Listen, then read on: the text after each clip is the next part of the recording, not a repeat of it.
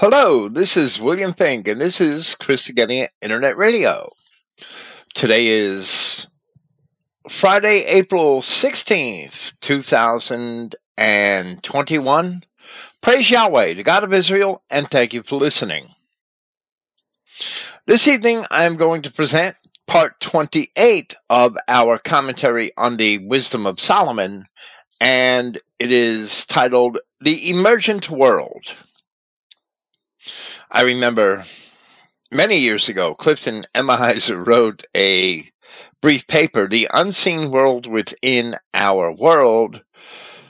And while the paper was true and it was accurate from a particular perspective, I really think the unseen world is the children of Israel. And soon they will be the world, the only world. That being said, Throughout these late chapters of wisdom, Solomon had described at length particular elements of the account of the Exodus and the punishments which had come upon Egypt, while contrasting those to the various trials and blessings which were experienced by the Israelites both during and after their own flight from Egypt. Making this comparison, Solomon asserted that Yahweh God had punished the Egyptians for their for their destruction. However, in the process of doing so, he had sheltered Israel from those plagues. Although in the preservation of Israel, they were also often chastised for their correction. So, in his analogy, and especially the manner in which he described the account of the serpents which had beset the children of Israel in the desert, or how they were once fed with the strange tasting meat of quail mothers. Solomon conveys the lesson that even when Israel is punished, it is to effect their ultimate preservation actually in this chapter we are going to revisit the Solomon's account of the serpents in the desert and in chapter 19 he mentions the quails or quail mothers in Greek once again. Now in this 18th chapter of wisdom Solomon remains focused on that first Passover upon which the Egyptians had suffered the death of their firstborn. So, where he presented an account of this event as an analogy, which continues throughout this chapter, we see that the Egyptians had died of fear in the darkness, while in the in, while in the dark of night, the children of Israel were preserved in a great light. That light evidently represents the presence of Yahweh God over Egypt, as he both punished the Egyptians and preserved his people Israel. So, where we had left off midway through the chapter in our last presentation in this commentary, he had also concluded that once the dark of night had stricken the Egyptians, and I'm actually quoting one of my concluding paragraphs to the last presentation, the nation never again recovered its former glory, but instead had entered a long period of stagnation and decline. At that same time, the Israelites, having enjoyed the light of day, went on to become a great kingdom. As Solomon concludes this chapter, we shall indeed see that this was the emergent world, and that in this manner, Egypt, representing the old world, also stands as a type or model for the future. Solomon's analogy of the contrasting fates of Egypt and Israel contains many smaller analogies, the latest of which we have already discussed near where we had left off in this chapter, offering our own translation of verses 9 and 10 of Wisdom chapter 18, where it says, For secretly the righteous children of good men sacrificed and in harmony acted upon the divine law for the saints to partake equally of the same things, both of good and of danger, while already singing the praises of the fathers. But in response, there sounded the discordant cry of the enemies, and it carried a pitiable sound of the singing of dirges for the children. So the Israelites, having been preserved on account of the promises which Yahweh God had made to their fathers, are depicted as singing the praises of their fathers for that reason. Yet the Egyptians, who were in essence being punished for the sins of their own fathers, who had enslaved and had then sought to destroy the, the Israelites, had instead lamented the loss of their children. Then, in verse 11, the last verse which we had discussed here, Solomon attests that this punishment came upon all Egyptians, regardless of their status or class, where he wrote that the master and the servant were punished after one manner, and like as the king, so suffered the common person. So now, as we commence with Wisdom chapter 18, Solomon continues with that same thought, and we begin with verse 12. So they altogether had innumerable dead, with one kind of death. Neither were the living sufficient to bury them, for in one moment the noblest offspring of them was destroyed. The adverb, homothumadon, which is altogether here, means with one accord, a compound of words which literally and most fully mean one and the same breath, or perhaps with one and the same breath. The noun, onoma, is primarily a name, but here in the King James Version, it is kind. Although it may have been like kind like a type, although it may have been better rendered as expression, as it was also used in certain contexts in the writings of the classical period. The adjective here, necros, is dead, but we would interpret it as a substantive in this context, as a noun, where it is a dead body or a corpse. So, for these and other reasons, we would translate the first clause of this passage to read So they all, with one accord, in one expression of death, had innumerable corpses. It seems that the poetic language purposely alluded to the singing of dirges for the dead children. And other images which Solomon had drawn in the descriptions, in the earlier descriptions of these events, that the Egyptians acted as one in both their persecution of Israel and by dying together in their response to the punishment which they had suffered for that persecution. In the second clause of this verse, where we read that the noblest offspring of them was destroyed. The word for offspring, and this is, um, to me, it's interesting, which is why I wrote these notes, because the King James Version does translate these words properly when they must, but not when they should. The word for offspring is genesis, and primarily it is origin. Therefore, in reference to people, it may refer to the circumstances of their birth.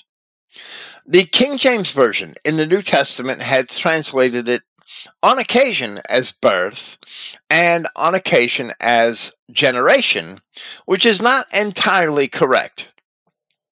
Since, like the cognate word Genea. When it is used of people, it refers to their race or descent.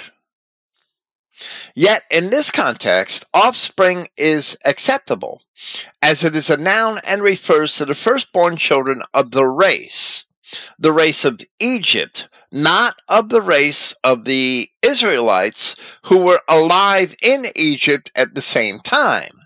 So we see the racial connotation of this word holds true. And it refers to their firstborn children, whether or not they had already reached adulthood. While the King James translators did not necessarily mean to convey what modern English speakers may imagine, where they translated Genea, Genos, and this word, Genesis, as generation. Here in this passage, we can see that they understood the significance of those terms. In their own time, 1611 in this case, a generation of people is something that was generated by a particular race of people. However, since most people no longer use generation in that sense today, translating these words as race is frequently much more appropriate. Here Solomon also describes the firstborn sons of the Egyptians to have been the most valuable of the race or offspring, where the Greek term is a comparative form of entimos, which is honored or prized. As we have explained from the apparent history of Egypt, upon suffering this loss, the nation never again returned to its former glory. Now Solomon continues this analogy and describes the event as a hard lesson learned by the surviving Egyptians.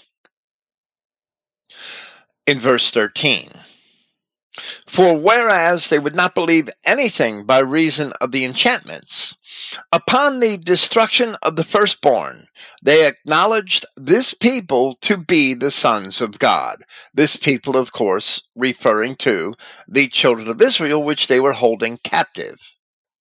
We would translate the first clause of this verse more accurately to read, For disbelieving everything on account of the enchantments. The word for enchantments here is a plural form of pharmakia, sorcery or witchcraft, and the source of our modern word pharmacy and the related terms, which is also something that is certainly no coincidence. The verb homologeo here, translated as acknowledge, is more accurately to agree or to confess or concede. But more significantly, in the Greek of this passage, the word for son is singular and not plural. So Solomon seems to be referring to the people collectively, as they are Israel, the name which was first given to their patriarch Jacob. So, in like manner, we read in Hosea chapter 11 When Israel was a child, then I loved him and called my son the collected people, and called my son out of Egypt. However, that prophecy had a dual purpose, as the Apostle Matthew had described the sojourn of Joseph and Mary to Egypt with the infant Christ, citing that very same passage in reference to him. And therefore, it describes both Jacob collectively and Christ himself as a sign of his having fulfilled the word of God. At any rate, they acknowledge this people to be the Son of God because the word is singular in the Greek and not plural. The enchantments to which Solomon refers seems to have been those of their own imaginations. However, while the magicians of Egypt did apparently manage to turn their staffs into serpents, they could not match the feats of the bringing forth of frogs or of lice. and they themselves had been infected by the boils. The magicians were infected by the boils. So when the plague of boils came upon Egypt, the magicians would not even appear in the court of Pharaoh to challenge Moses. So perhaps the people, the people of Egypt, had nevertheless maintained a false hope in their magicians. In spite of where we read in Exodus chapter 8, after the magicians had failed to produce frogs and lice of their own, that then the magician said to Pharaoh, This is the finger of God. And Pharaoh's heart was hardened, and he hearkened not unto them, as Yahweh had said. Now, continuing, Solomon describes the night of the death of the firstborn in another way. And we will read from verse 14.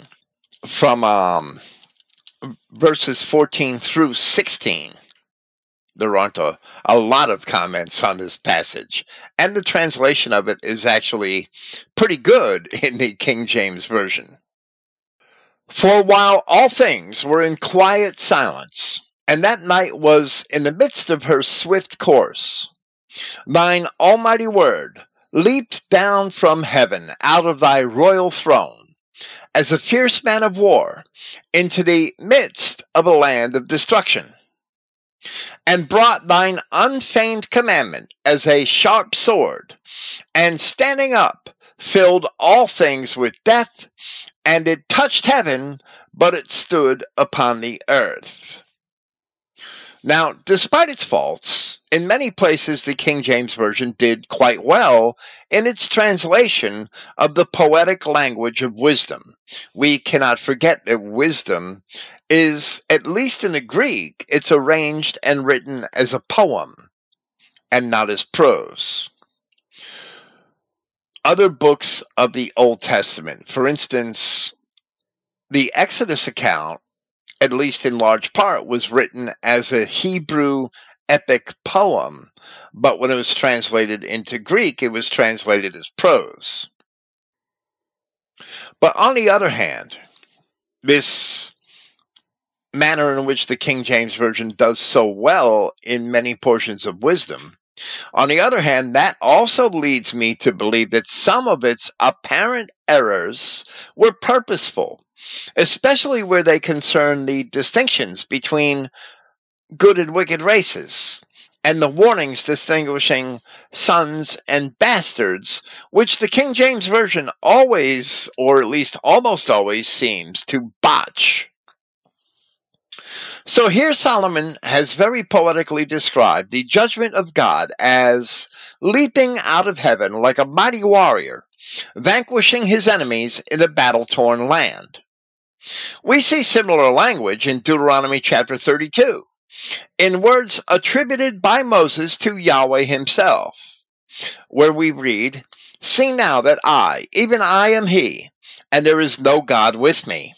I kill and I make alive. I wound and I heal. Neither is there any that can deliver out of my hand. For I lift up my hand to heaven and say, I live forever. And if I whet my glittering sword, and take hand, and mine hand take hold on judgment, I will render vengeance to mine enemies, and will reward them that hate me. I will make mine arrows drunk with blood, and my sword shall devour flesh. And that with the blood of the slain and of the captives, from the beginning of revenges upon the enemy. Now, I could take a quick stab as a digression. I could take a quick stab at the Trinitarians who swear that the Godhead is three gods in one and wonder why the pre incarnate Christ and the Holy Spirit weren't giving the Father a hand here. But like I said, that's a digression. an unfortunate one, but it helps to ser- serve to prove that Trinitarians are playing with themselves like little children in the Bible. They don't understand the scripture. Again, later in the seventh psalm, which is attributed to David, we read, God judges the righteous, and God is angry with the wicked every day. If he turns not, he will whet his sword. He has bent his bow and made it ready. He has also prepared for him the instruments of death. He ordains his arrows against the persecuted. And of course, as Solomon also does here, this language is allegorical. Yahweh God is not a literal warrior who, who is going to spring from heaven and fight a battle. Yahweh God is not a man, and he was never pre incarnate as a man. In fact, the idea that anybody could be pre incarnate, the idea that God could be pre incarnate in the flesh, actually conflicts with the very meaning of the word incarnate, which means to be in the flesh. And and that's a digression It was unplanned. I'm just giving our friends who debate this Trinity issue on a daily basis some ammunition, I gather. Turning back to the response of the Egyptians, where Solomon had already explained that their own fears and their burdened consciences, I should say, their consciences, which were burdened with guilt, had killed them. Here he explains quite similarly that then, in verse 17, then suddenly visions of horrible dreams troubled them sore, and terrors came upon them unlooked for. This word, translated as unlooked for, is adoketos, which is literally not supposed or not imagined or unimagined. So that last clause may have been read, and unimagined terrors fell upon them. Solomon had described these same dreams in a somewhat different way in Wisdom chapter 17.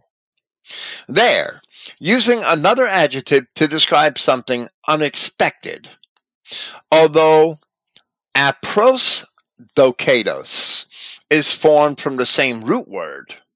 We read in verse 15, as we translated the text, on one hand, they were persecuted with the wonders of apparitions and on the other, they were weakened to the forsaking of their own lives.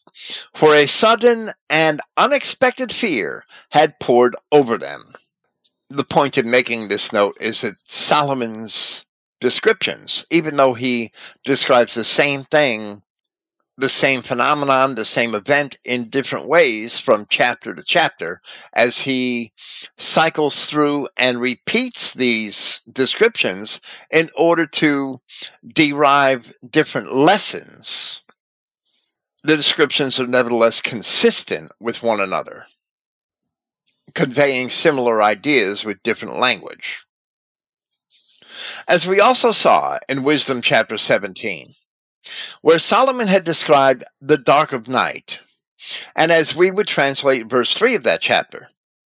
For supposing for their hidden sins to be unnoticed, with a dim covering of oblivion, being terribly astonished, they were scattered and troubled by hallucinations. Only at this point is it evident that the Egyptians did abandon hope in their enchantments, as Solomon also described in that chapter. And as we would translate verse 7 in chapter 17 to read, but delusions of magic craft were neglected, and a contemptuous rebuke of the pretense for wisdom. So their having given up on their enchantments was itself a rebuke of their sorcery as such things could never save them in the face of the vengeance of God. That too is a lesson which men may learn from today. Now he once again describes the aftermath of this final plague upon the Egyptians. And one thrown here, and another there, half dead, showed the cause of his death. As Liddell and Scott explain, while the phrase alos alanke, alos alagke, I should say, simply means another there, it was used in that manner by the early 4th century soldier and historian Xenophon to mean one here, another there. Yet, for the sake of clarity, we would translate this entire verse to read, and one having been thrown here, and another there, half dead, revealed for what cause they had died. Because the dead were strewn all over Egypt, and because they died for no other apparent reason, it should have been obvious that the cause of their deaths was as a punishment from God, something which the Egyptians themselves should not have been able to deny. Now Solomon attests that the dead themselves learned this before they died.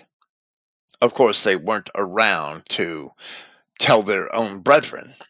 In verse 19, for the dreams that troubled them did foreshow this, lest they should perish and not know why they were afflicted. And while the sense of the King James translation is acceptable, we will offer our own translation in order to clarify the rather archaic language. For the dreams which had been troubling them had indicated this beforehand, in order that not being ignorant of what reason they suffered terribly would they die. Now we have just cited Wisdom chapter 17 verse 3 above while discussing verse 17 of this chapter. There Solomon said, Supposing for their hidden sins to be unnoticed, with a dim covering of oblivion being terribly astonished, they were scattered and troubled by hallucinations. So now he asserts that the Egyptians were forced to contemplate those sins, which they had formerly supposed to be unnoticed, as they were beset with the torments that quickly led to their deaths. So, in hindsight, after encountering this verse here, it is plausible that it certainly does seem to be what Solomon was suggesting by mentioning their supposedly hidden sins in that earlier passage. Solomon now makes what may seem at first to be a digression, but as he proceeds, it becomes evident that he is continuing a theme which he began much earlier in wisdom. Yeah, the tasting of death touched the righteous also, the righteous being a remnant, a, a reference, I'm sorry, to the children of Israel. And there was a destruction of the multitude in the wilderness, but the wrath endured not long. And because at a glance, and because I went and undertook the effort, because at a glance this verse seemed to depart further from the sense of the original than it actually had, we also chose to offer our own translation. Then the trial of death had also touched the righteous, and destruction in the wilderness came upon a multitude, but not for long did the wrath abide. And here it becomes apparent that Solomon has not yet departed from his comparison of the punishment of Egypt for their destruction, in contrast to the punishment which the children of Israel had later suffered in the wilderness when they were beset with fiery serpents, but which was for their ultimate correction and preservation. When he began this theme in Wisdom chapter 16, we had described it as a tale of two torments, and the label is still appropriate. However, as we progress through the end of the chapter, it may also become apparent that similar torments are still being suffered to this very day by both the children of Israel and by those of their modern enemies.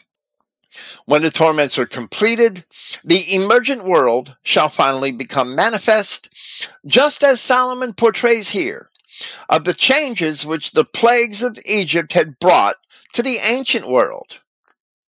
But for now, Here Solomon continues to speak of the account of the fiery serpents, where in reference to Moses we read, For then the blameless man made haste and stood forth to defend them, bringing the shield of his proper ministry, even prayer, the prayer being the shield, and the propitiation of incense, set himself against the wrath, and so brought the calamity to an end, declaring that he was thy servant.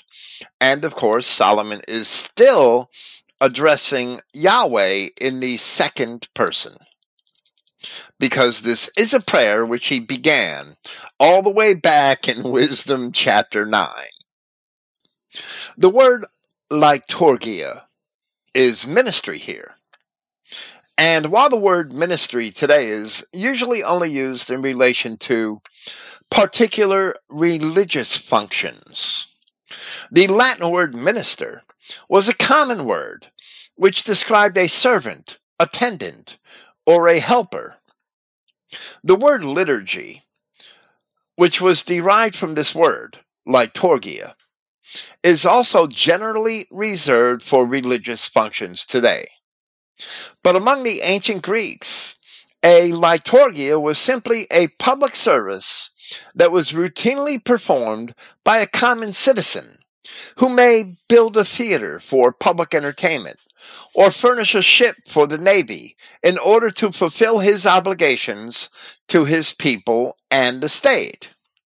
While in that same capacity, poorer citizens would complete less expensive tasks or endeavors.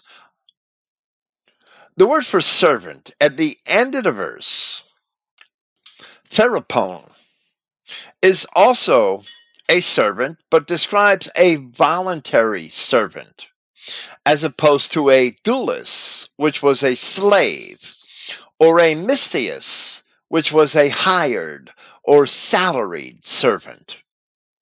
So the Greeks had specific words. There was also a liturgus, specific words to express different kinds of servants, and they shouldn't be confused. I guess I have a beef with these words because the church has taken over these words which appear in the New Testament, liturgia or liturgus. It's in there at least once or twice. And words that mean servant, such as doulos or diaconus, which is another sort of servant that's not a slave, and they have perverted them into their own meanings and their own uses. So that we imagine that the apostles were talking to us in church language when they certainly were not. They were talking to us in normal everyday language, using normal everyday meanings of those terms. So, once again, as it was in his descriptions of the plagues upon Egypt, it is apparent that Solomon had access to a fuller account of at least some of the events of Scripture than what has been preserved to us today. Perhaps this he had also gotten from some now lost books.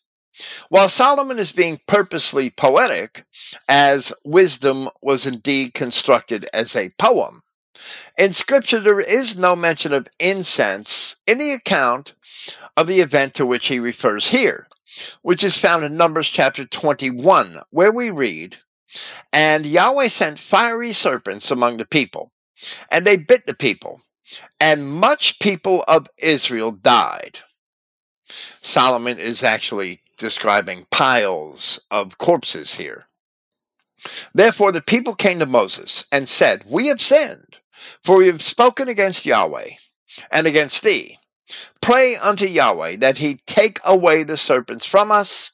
And Moses prayed to the people. No mention of incense. Now Solomon set forth Moses as an example of how men may withstand the wrath of God, because there is no other way. So he overcame the destroyer. Not with strength of body, nor force of arms, but with a word subdued him that punished, alleging the oaths and covenants made with the fathers. The destroyer here is being described in an anthropomorphism. The destroyer is not necessarily a person or individual. It is being described as an anthropomorphism, as a poetic device. So we shouldn't run away with verses like that or with terms like that or descriptions of that manner and create doctrine out of them. Some centuries later, when Asa became king of Judah, we read, and Asa did, he was one of the very few which did this, and Asa did that which was good and right in the eyes of Yahweh his God. Nevertheless, in spite of removing much of the pagan idolatry from the land, Asa was not without challenges. So, further on in Second Chronicles chapter 14, we read, And there came out against them Zerah the Ethiopian. Notice that Zerah the Ethiopian had a Hebrew name. And this isn't necessarily an Ethiopian from Ethiopia because it should be Zerah the Cushite and Zerah may very well have been from Mesopotamia. And there came out against them Zerah the Ethiopian with a host of a thousand thousand and three hundred chariots, and came to Mareshah. Mareshah was a town in Judah that was known as Marisa in the time of Josephus and fully inhabited with Edomites. Then Asa went out against him. At this time, it was inhabited by Judahites before the deportations, right? Then Asa went out against him, and they set the battle in array in the valley of Zephathah at Mareshah. And Asa cried unto Yahweh his God, and said, Yahweh, it is nothing with thee to help, or it is nothing for you to help, right? Whether with many or with them that have no power. In other words, Asa is making the expression that it didn't matter if he went out with a million men or with one, that with one, Yahweh God is the majority. So, help us, O Yahweh, our God, for we rest on thee, and in thy name we go against this multitude. O Yahweh, thou art our God. Let not man prevail against thee. So Yahweh smote the Ethiopians before Asa and before Judah, and the Ethiopians, or Cushites, fled. So even Asa, who had strength of body and force of arms, did not rely on those things for victory, and overcame his enemies with a prayer. His soldiers still had to fight, but it was Asa's humility and his having turned to God first, which had assured him the victory, whereby Yahweh God should be accredited with the victory. While Moses had been victorious over the fiery serpents in that same manner, it was not without cost, as Solomon continues.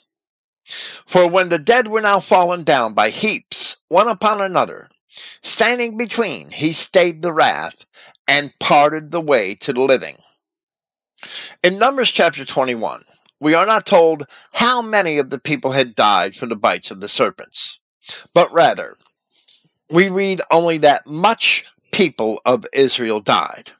In the opening verse of that chapter, so while Solomon is apparently not exaggerating, as we said before, he seems to have had a, a more complete account of the events which he describes. But notice in the prayer of Asa that he prayed to Yahweh for victory and said, And in thy name we go against this multitude. O Yahweh, thou art our God. Let no man prevail against thee. Not against us, against thee. So Asa did not necessarily pray on account of Israel, but rather he prayed that man did not prevail against the word of God, saying, Let no man prevail against thee. There were other times when Moses was caught standing between God and the sinful children of Israel. For example, in the aftermath of the incident of the golden calf at Mount Sinai. So, as the wrath of God was set on punishing Israel for their idolatry, Yahweh had evidently tested Moses also, as we read in Exodus chapter 32. And Yahweh said unto Moses, I have seen this people, and behold, it is a stiff necked people. Now therefore let me alone, that my wrath may wax hot against them, and that I may consume them, and I will make of thee, speaking to Moses, I will make of thee a great nation. Here Moses had an opportunity that his own seed would inherit all of the promises made to Abraham, but he would have none of it. And instead, he cared more for the Word of God and his people.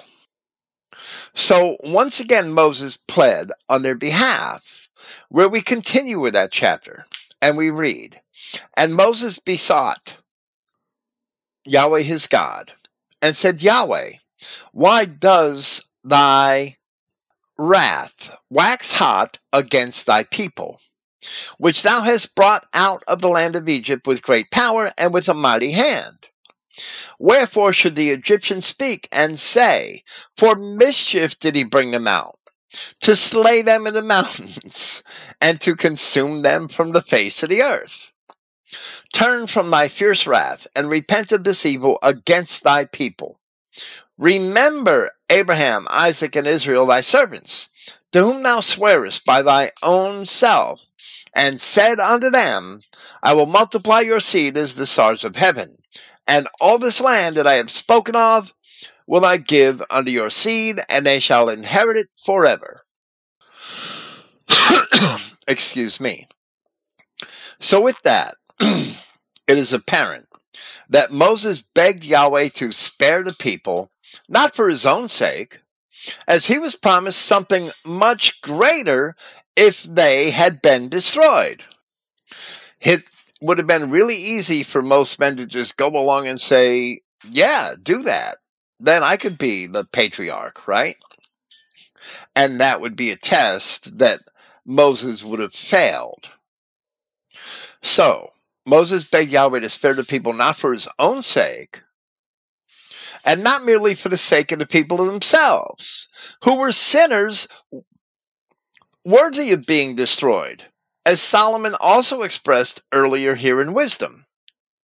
But rather, Moses prayed that Yahweh would preserve them for God's own sake, that he would not break the promises which he made to the fathers, and that he had not delivered them from Egypt in vain. Not that Yahweh needed this advice from Moses, but it shows that Moses put his God first, his people second, and his own interests last in that manner, showing himself approved as Yahweh was testing him.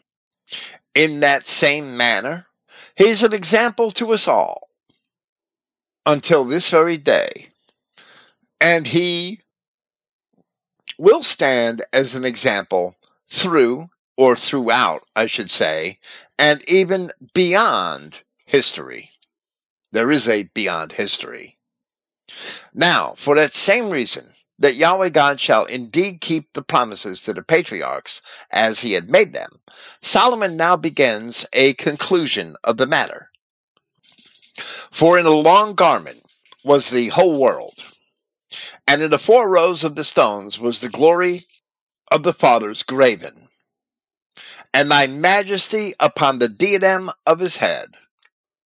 That would be a headband in modern language, a fillet, F I L L E T, in medieval language, or a turban, if well, I'm not going to say it. I don't like that word turban. We don't need it. Diadem is fine. Here is the emergent world, the children of Israel who had inherited the promises to Abraham, which included the promises that his seed would be innumerable and inherit the earth. So we read in Isaiah chapter 27 He shall cause them that come of Jacob to take root. Israel shall blossom and bud and fill the face of the world with fruit. But of course, that had not happened so soon as the time of the fiery serpents, as the world, the children of Israel, had not even yet emerged from the wilderness after the Exodus. Solomon is making the statement here that the children of Israel are the world. Some translations make innovations when rendering this verse, attempting to leave the impression that the garment of the high priest contained an illustration of the world, or, as they often also state, of the universe. And also the four rows of stones, which represent the 12 tribes of Israel. But they all create a lie in doing that. So, for example, we read in the translation of this passage in the New English translation of the Septuagint, which, in my opinion, contains at least as many errors as the King James Version. For on his full length robe the whole world was depicted, and the glories of the fathers were engraved on the four rows of stones. Then, in a note, it is admitted that there is no word for depicted in the Greek text, but the damage is already done in the translation. Likewise, in the contemporary English version of the Bible, we read, and his long robe symbolized the entire universe, while the four rows of precious stones on his breastplate stood for our glorious ancestors. And of course, neither is there any word for symbolized in the Greek text. So that version also leaves the reader with the wrong impression of the meaning of the passage. So perhaps, in the face of these translations, it is fitting to see what the so called long garment did contain, so that we can better understand Solomon's description here. From the instructions for the making of the priestly garments, in Exodus chapter 28, we read, And thou shalt make the breastplate of judgment with cunning work. After the work of the ephod, thou shalt make it of gold, of blue, and of purple, and of scarlet, and of fine twined linen shalt thou make it. Four square it shall be, being doubled. A span shall be the length thereof, and the span shall be the breadth thereof. And thou shalt set it, set in it settings of stones, even four rows of stones. The first row shall be a sardius, a topaz, and a carbuncle. This shall be the first row. And the second row shall be an emerald, a sapphire, and a diamond. And the third row, a ligure, an agate, and an amethyst. And the fourth row shall be a beryl, and an onyx, and a jasper. They shall be set in gold in their enclosings. And the stone shall be with the names of the children of Israel, twelve according to their names, like the engravings of a signet. Every one with his name shall they be according to the twelve tribes. So Joseph would only get one stone, ostensibly. And thou shalt make upon the breastplate two rings of gold and shalt put the two rings on the two ends of the breastplate. And thou shalt put the two wreathen chains of gold in the two rings which are on the ends of the breastplate. And the other two ends of the two wreathen chains shalt thou fasten in the two ouches. I'm not sure what all of these words mean. and then put them on the shoulder pieces of the ephod before it. And thou shalt make two rings of gold, and thou shalt put them on the two ends of the breastplate in the border thereof, which is in the side of the ephod inward. And the two other rings of gold shalt thou make, and put them on the two sides of the ephod underneath, toward the forepart thereof, over against the coupling thereof, above the curious girdle of the ephod. And they shall bind the breastplate by the rings thereof under the rings of the ephod with the lace of blue, that it may be above the curious girdle of the ephod, and that the breastplate be not loosed from the ephod. And Aaron shall bear the names of the children of Israel in the breastplate of judgment upon his heart when he goes into the holy place for a memorial before Yahweh continually. And thou shalt put in the breastplate of judgment the Urim and the Thummim, and they shall be upon Aaron's heart when he goes in before Yahweh. And Aaron shall bear the judgment of the children of Israel upon his heart before Yahweh continually. And thou shalt make the robe of the ephod all of blue, and there shall be a hole in the top of it, in the midst thereof. it shall have a binding of woven work round about the whole of it, as it were the whole of a habergeon, whatever that is. Curious girdle, ouches, a habergeon. I'm sorry I didn't take the time to look these things up, but it's absolutely obvious that all of these things are functional. And the only decorations on this ephod and on his breastplate are the four, four rows of stones and the Urim and the Thummim. So the robe shall have a binding of woven work round about the whole of it, as it were the whole of a habergeon, that it be not rent. And beneath, upon the hem of it, thou shalt make pomegranates of blue and of purple and of scarlet round about the hem thereof, and bells of gold between them round about, a golden bell and a pomegranate, a golden bell and a pomegranate upon the hem of the robe round about. And it shall be upon Aaron to minister, and his sound shall be heard when he goes into the holy place before Yahweh and when he comes out, that he die not. So the bells and the pomegranates are actual little pieces of metal shaped in those shapes so that they would cling together as he walked and everyone would know where he was.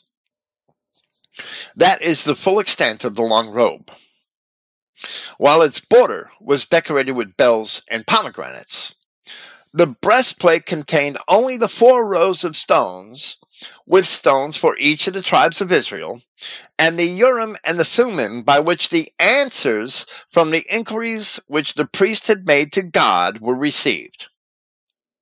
Everything else here is merely functional. There was no separate depiction or any illustration symbolizing the universe or the world. Rather, here, in wisdom, Solomon is informing us that the four rows of stones themselves are the world.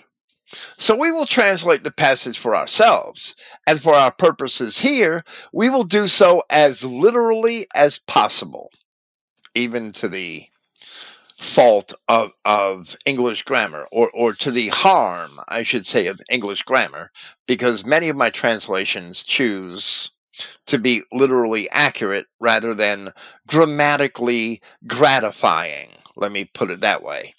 For upon the garment reaching to the feet, the word poderis, reaching to the feet, that's what it means. The podes are your feet.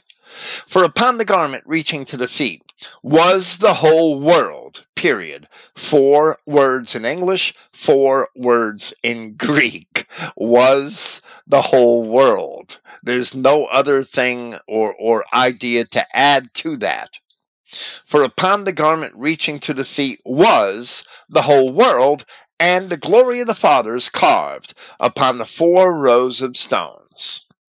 And your majesty, because Solomon is still praying to Yahweh and your majesty upon the diadem of his head.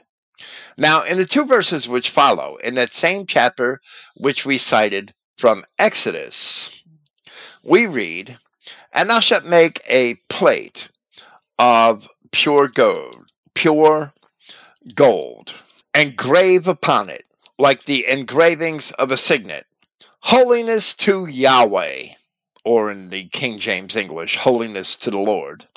And thou shalt put it on a blue lace, that it may be upon the mitre. Upon the forefront of the mitre it shall be. That was actually, that mitre, the way the King James Version translated it, it was actually a headband. So if Solomon says that the whole world was upon the long garment of the high priest, and in the description of the making of that garment, the only things which were placed upon it were the four rows of stones representing the 12 tribes of Israel, along with the Urim and Thummim representing the Word of God, then the only valid conclusion is this. In the eyes of Solomon, the children of Israel under the word of God are the whole world, and there is nothing else. But when the fiery serpents vexed the children of Israel in the desert, that world was only beginning to emerge from the captivity of Egypt, and it would still be some time before it was fully manifest.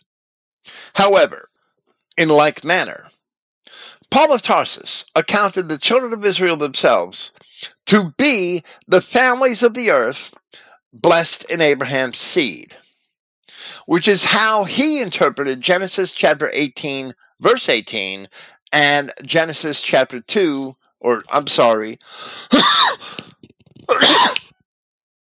oh, Genesis chapter 22, verse 18. That's how he interpreted that promise which is repeated in Genesis chapters 18 and 22, in chapter 3 of his epistles to the Galatians, where he said, and I'm going to cite this from the Christogenea New Testament, just as Abraham had trusted Yahweh, and it was accounted to him for righteousness, then you know that they, from faith, they are sons of Abraham.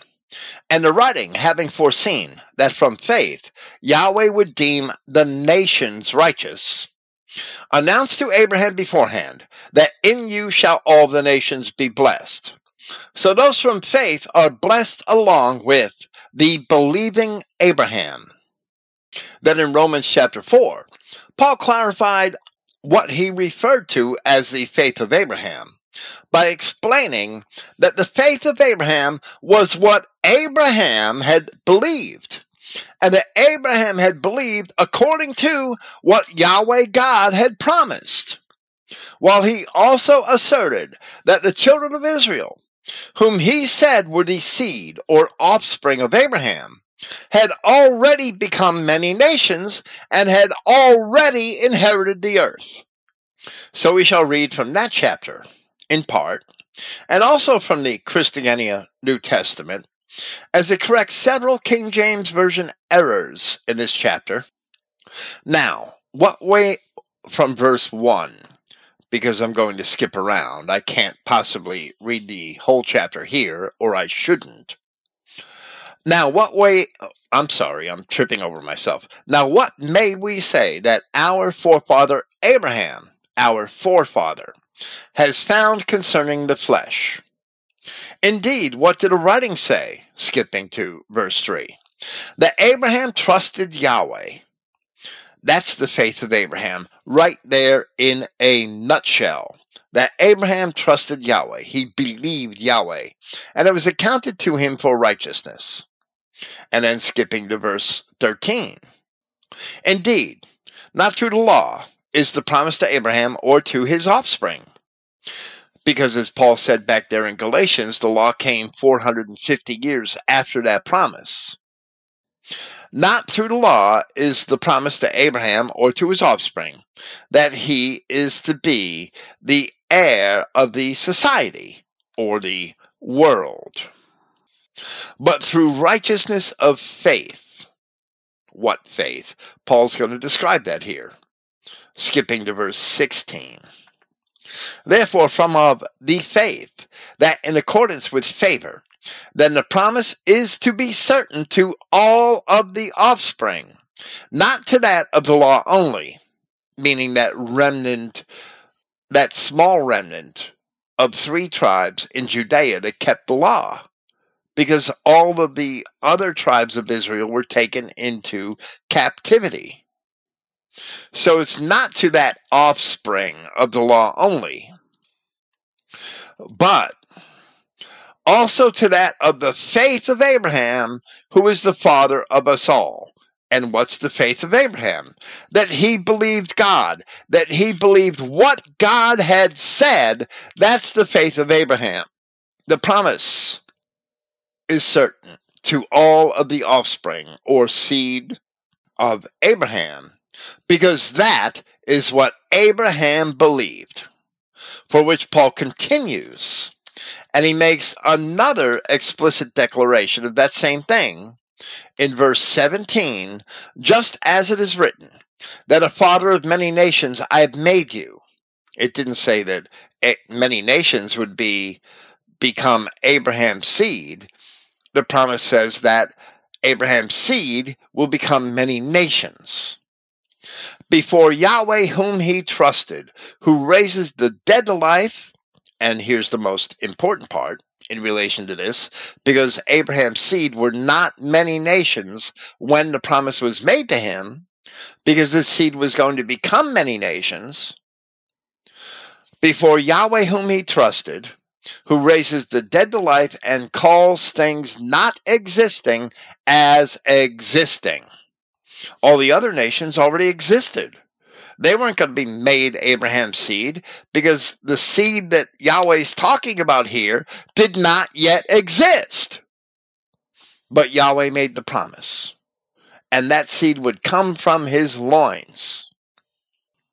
And it was so important that Paul goes on to say, who, contrary to expectation, in expectation believed, for which he would become a father of many nations according to the declaration, and this seals it, you cannot dispute this, according to the declaration, thus your offspring will be. And then, in spite of the fact that Abraham and Sarah were both quite old and beyond the expectation of having children, Paul said, going on to verse 21, and having full satisfaction that what he has promised, he is also capable of doing.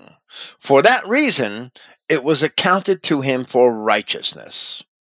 Therefore, the faith of Abraham, being the belief in the promises of God, the faith of Abraham being what Abraham had believed. Nobody else may ever be concluded in the promises to Abraham outside of his offspring, his literal genetic descendants through Jacob Israel. Because that is precisely what God had promised, and that is why Abraham believed God. So Solomon justly described them as the world even before they emerged from the desert. Because the promises concerning the world are ensured to them. As Paul had also said, because Yahweh God calls things not existing as existing, calls things which have not yet come to be as if they already are because he knows that they will come to exist in accordance with what he has promised. Furthermore, in keeping with Paul's words in Romans chapter 4, where he spoke of the faith of Abraham, he also must have had in mind what Abraham believed, where he said that on account of that, in you shall all the nations be blessed, referring to Abraham. So, there, Yahweh must have also been calling things not existing as existing and foreseeing that the seed of Abraham would inherit the earth. Therefore, those same nations are the nations that would be blessed. Now, because the children of Israel are the world, everywhere where the scriptures inform us that Christ had come to save the world, yet Christ himself proclaimed that he came only for the lost sheep of the house of Israel, we can honestly reconcile those seemingly disparate statements, which are really not disparate at all because the children of Israel are the world which Christ had come to save. Furthermore, because they are the world, we read in the next verse, the final verse of this chapter Unto these the destroyer gave place, and was afraid of them, for it was enough that they only tasted of the wrath. And I would rather interpret the destroyer to have feared for the people rather than to have been in fear of the people, as the phrase can evidently be translated either way. So we would translate this verse to read Unto these did the destroyer yield, since it had feared for them, for the trial of wrath alone was sufficient. In this case, the destroyer is found in the bites of the fiery serpents, from which the children of Israel were healed, if indeed they had looked upon the serpent which Yahweh had instructed Moses to raise in the wilderness. It was enough for the children of Israel to have experienced wrath, ostensibly for the chastisement and correction of those who would survive the trial. But there are other lessons which may be learned from Solomon's analogies here in wisdom.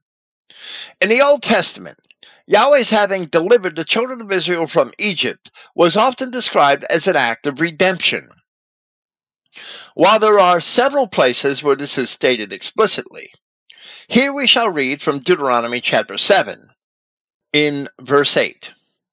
But because Yahweh loved you, and because he would keep the oath which he had sworn unto your fathers, has Yahweh brought you out with a mighty hand, and redeemed you from the house of the bondmen, from the hand of Pharaoh, king of Egypt.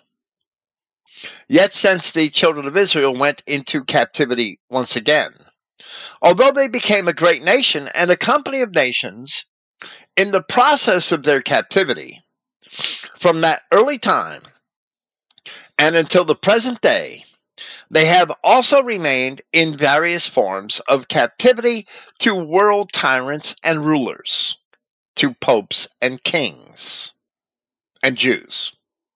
That's another story. In this regard, we read in the messianic prophecy found in Isaiah chapter 52 For thus saith Yahweh, You have sold yourselves for naught they sold themselves into sin. And ye shall be redeemed without money. Throughout the last 26 chapters of Isaiah, the children of Israel are often referred to as the redeemed of Yahweh, looking forward to the coming of their Redeemer, as Yahweh calls things not existing as existing. And therefore he said in Isaiah chapter 43, But now thus saith Yahweh that created thee, O Jacob, and he that formed thee, O Israel. Fear not, for I have redeemed thee, I have called thee by thy name, thou art mine. Then again, in Isaiah chapter 44, Remember these, O Jacob and Israel, for thou art my servant. I have formed thee, thou art my servant. O Israel, thou shalt not be forgotten of me.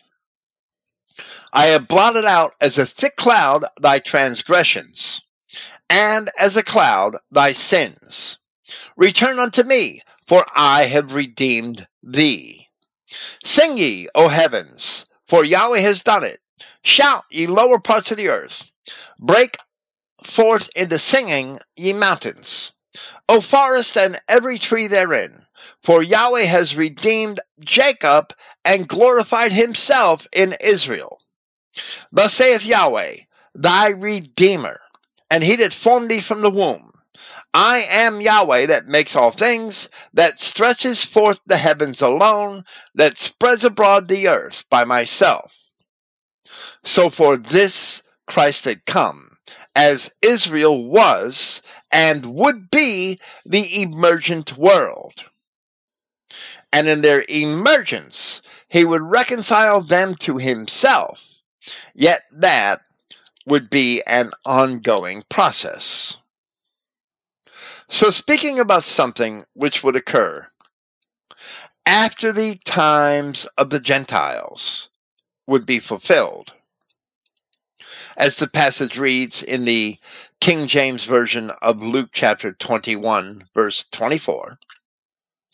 As Christ had further explained in verse 27, and then shall they see the Son of Man coming in a cloud with power and great glory. And when these things begin to come to pass, then look up and lift your heads, for your redemption draweth nigh, or near. So the children of Israel await the completion of their redemption from captivity once again, and they await it until this very day. Even Paul of Tarsus recognized that while Christ was our that while Christ is our Redeemer, the second act of redemption is not complete until his return. Thus he wrote in Ephesians chapter 4, telling his readers, And grieve not the Holy Spirit of God, whereby ye are sealed unto the day of redemption. The gifts of the Holy Spirit in the apostolic age were seen by Paul as an earnest or deposit assuring that coming redemption, which we read in Ephesians chapter 1 in verse 14, which is the earnest of our inheritance until the redemption of the purchased possession. That word earnest means a deposit until the redemption of the purchased possession unto the praise of his glory. So while Christians are purchased by the blood of Christ, their redemption is not quite complete. Therefore,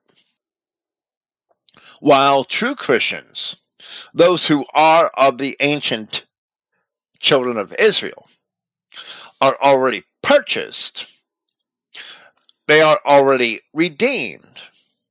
But once again, because Yahweh calls things not existing as existing, that final act of redemption from captivity remains to be anticipated. We still await that act.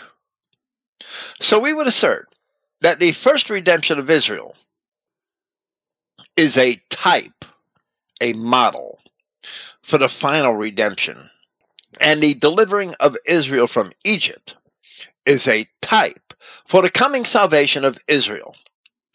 So, just as that redemption from Egypt was culminated in the death of the firstborn, and then in the destruction of Pharaoh's army in the flood, in the reconvergence of the parted halves of the Red Sea, it seems that similar events will occur once again as Israel is delivered from her current captivity, which is evident in prophecy in places such as Isaiah chapter 28 and Revelation chapter 12.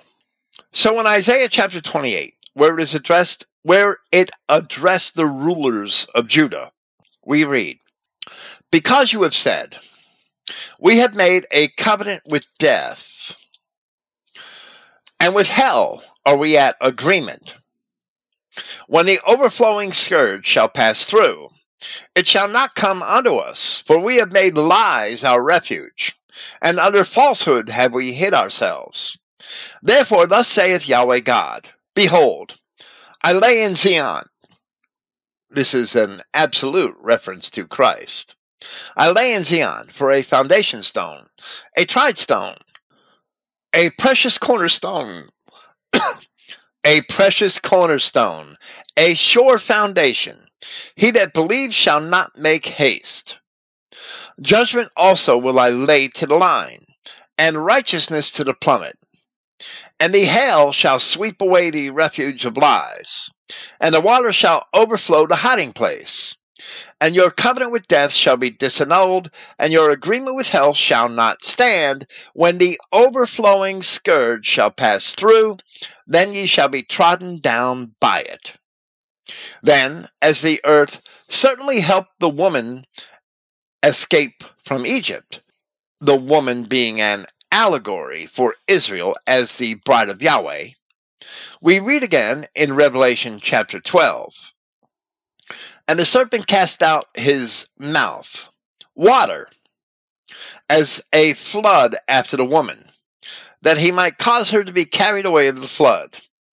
And the earth helped the woman, and the earth opened her mouth and swallowed up the flood which the dragon cast out of his mouth. We do not know how precisely, we do not know precisely how all these things shall unfold, but we should know that they will unfold, and Israel will once again be delivered from captivity in like manner as she was delivered from Egypt. Notice also that Israel was delivered from Egypt once they were enslaved, and their masters sought to destroy their children. The parallels with this modern world are striking, so that we should also know that our redemption is near. Just as the four rows of stones, one for each of the twelve tribes of Israel, had represented the emergent world in the death of Egypt. Now this is the emergent world that we that we anticipate. The city of God, or that we should anticipate. The city of God and the tree of life, which consists only of the 12 tribes of Israel as they are described in the closing chapters of the Revelation. The same 12 stones are found once again as the foundation stones of that city, although the interpretations of some of the names may vary because their original meanings are not all properly understood.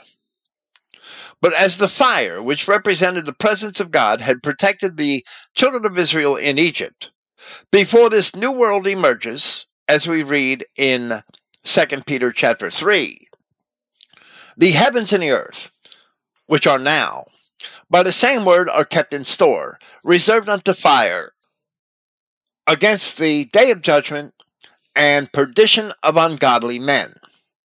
Those who have the Spirit of God, the children of Israel, shall withstand that fire, as it had protected the children of Israel in Egypt. But as the Egyptians were destroyed in the dark of night, in the conflagration which is to come, all of the goat nations, the devil, and his messengers all of what we know as world Jewry, which is Satan, shall meet their end in the lake of fire. However, this time there shall be no one left to sing dirges for their children or to invent tales about a Holocaust. On the other hand, the children of Israel will rejoice on account of their fathers, who clung to the tree of life and didn't produce bastards, as Solomon had warned against in the earlier chapters of wisdom. This concludes our commentary on Wisdom chapter 18. When we return, we hope to conclude our commentary on the wisdom of Solomon itself, as there is one last chapter. Praise Yahweh, the God of Israel, and the enemy of all bastards, and good night.